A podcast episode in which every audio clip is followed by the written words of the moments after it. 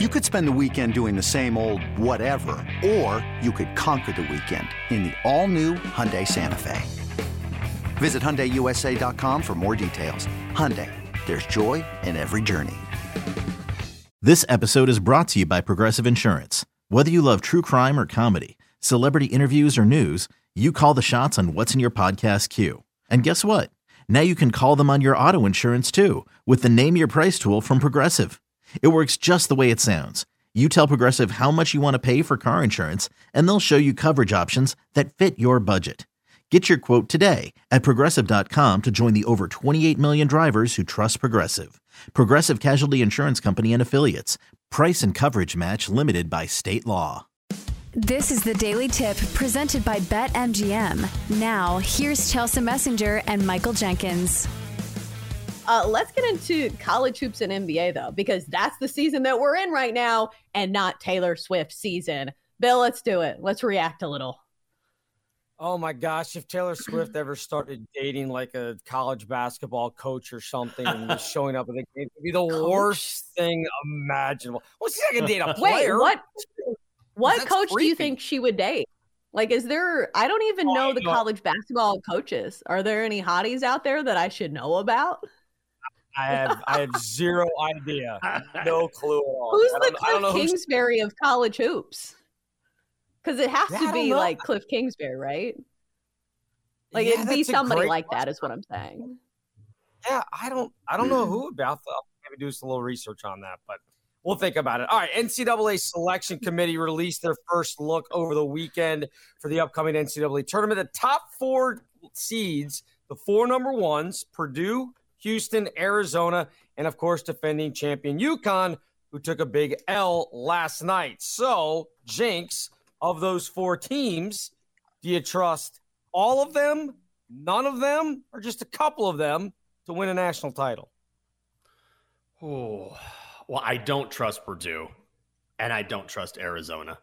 Purdue, look, I don't have to tell you about Purdue. Each and every single year in the tournament, what are they going to do? They're going to lose. So you're out. Arizona has been bad on the road this season. And I know we were talking about that UConn stat where they don't win on the road, but they have two national titles.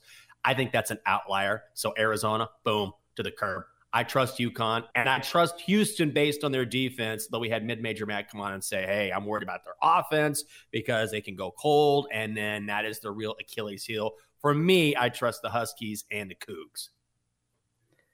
Yeah, I would definitely put UConn in there. Uh, what about Arizona? Because usually the knock on Arizona is that their defense is normally not good enough because usually it's their offense that's really uh, fast paced and really good. But this year, their defense, 11th in the nation when it comes to adjusted defensive efficiency.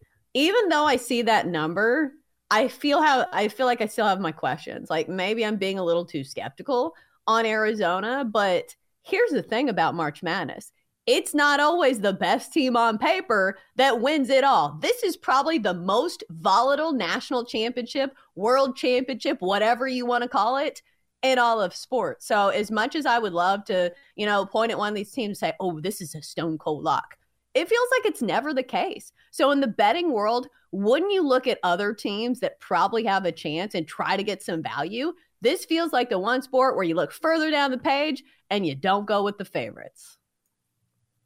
Yeah, no, it's a great point. My only thing with Purdue is the last time we saw a number one seed get knocked off in the first round the following year, it won the national title. I'm talking about UVA Ooh. when they lost to UMBC. The next ah. year, they won the title. So keep that in mind. Although it's obviously different scenarios, but you know, for Purdue, that's at least something for them to hang their hat on. All right. Number two, let's go to the women's side. We don't talk a ton of women's college basketball here, but South Carolina is the overwhelming favorite at BetMGM at just plus 110. Please send Jenks a robe so we can stop talking about it. Defending champion LSU and Iowa are both next at plus 700. Does it make any sense at all, Chelsa, to back South Carolina at just plus 110, even though they're 25 and 0 and unblemished so far on the year? Well, here's the thing that's different about the women's side. And I am not somebody who's super into the weeds with women's college basketball. Doesn't it feel like there's less parity? Like we were just talking about how volatile the men's side is. I don't think that's the case for the women's side. So even if you're taking one of the favorites at like kind of a short price, I feel like it's still worth it. Like some of these teams are just so good. There's a chance, you know, there are other teams that are uh, good as well. It's not just one team that South Carolina is just going to run the table. Like I think they can lose to a team, but do you get what I'm saying? Like I feel like there is a smaller pool with which you will be drawing the national champion. So I think you can make a case for taking a favorite on the women's side. Yeah, I think you can too. And I'm like you, I'm no expert at the women's game, but I mean, Dawn Staley just has a wagon down there. I mean, they are unbelievable. And so at plus 110, I here's the thing. Yeah, it's not a lot of plus money, but the longer this season goes on, this will dip into minus money. So, yes, you're saying, oh man, there's not a lot of there is value because I, I can guarantee you within a week or two, all of a sudden you're laying the juice. So, why not take it now plus 110? I'd do it.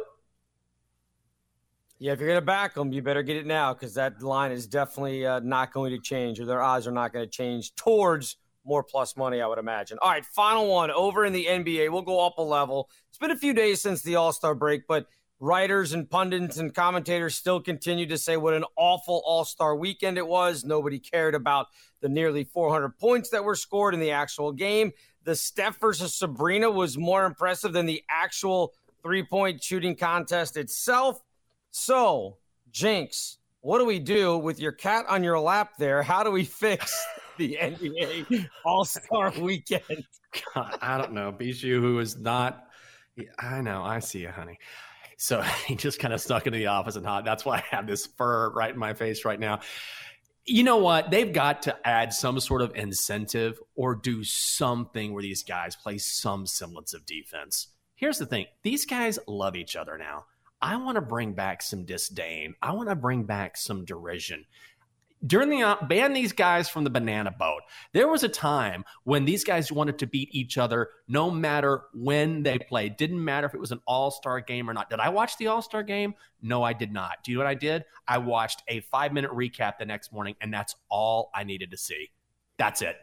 That's it. That's all I needed to see. So they've got to either pay the players or do something where there's some sort of defense getting played or just I don't want to say ban the NBA All-Star game altogether. It's just one big party, but they've got to fix it, guys. It, they didn't even they didn't even try to compete at the end of this one. God, there is nothing better than listening to Jenks talk about they've got to be more hard nosed. They've got to play some defense while having a cat on his lap. Like, does anybody else see the irony in this? I'm dying laughing over here, Jenks cat guy, Michael Jenkins. I know. I agree I with you, but I'm not gonna lie. I was just waiting for the tail to go in your face. Like, do you remember that Saturday Night Live sketch where they have the mic and they just shove it in people's mouths? Oh, That's yeah. what I felt like was gonna be with like Bijou's tail. Uh, but is it Bijou or Bijan? What's the name of your It's cat? uh, Bijou. Bijou. French for kisses, Yeah. right? Or kiss? I oh, I think that's right. Yeah, good call. Ooh, wee wee. Um, yeah, the All Star game, not great, but what are we gonna do? I'll say this about the NBA. They are not afraid to fix things and they're not afraid to try things different. So maybe we will see something different next year, because you're right, there was no defense. For more, listen to the Daily Tip presented by BetMGM. Weekday mornings from 6 to 9 Eastern on the BetQL network, the Audacy app, or wherever you get your podcasts.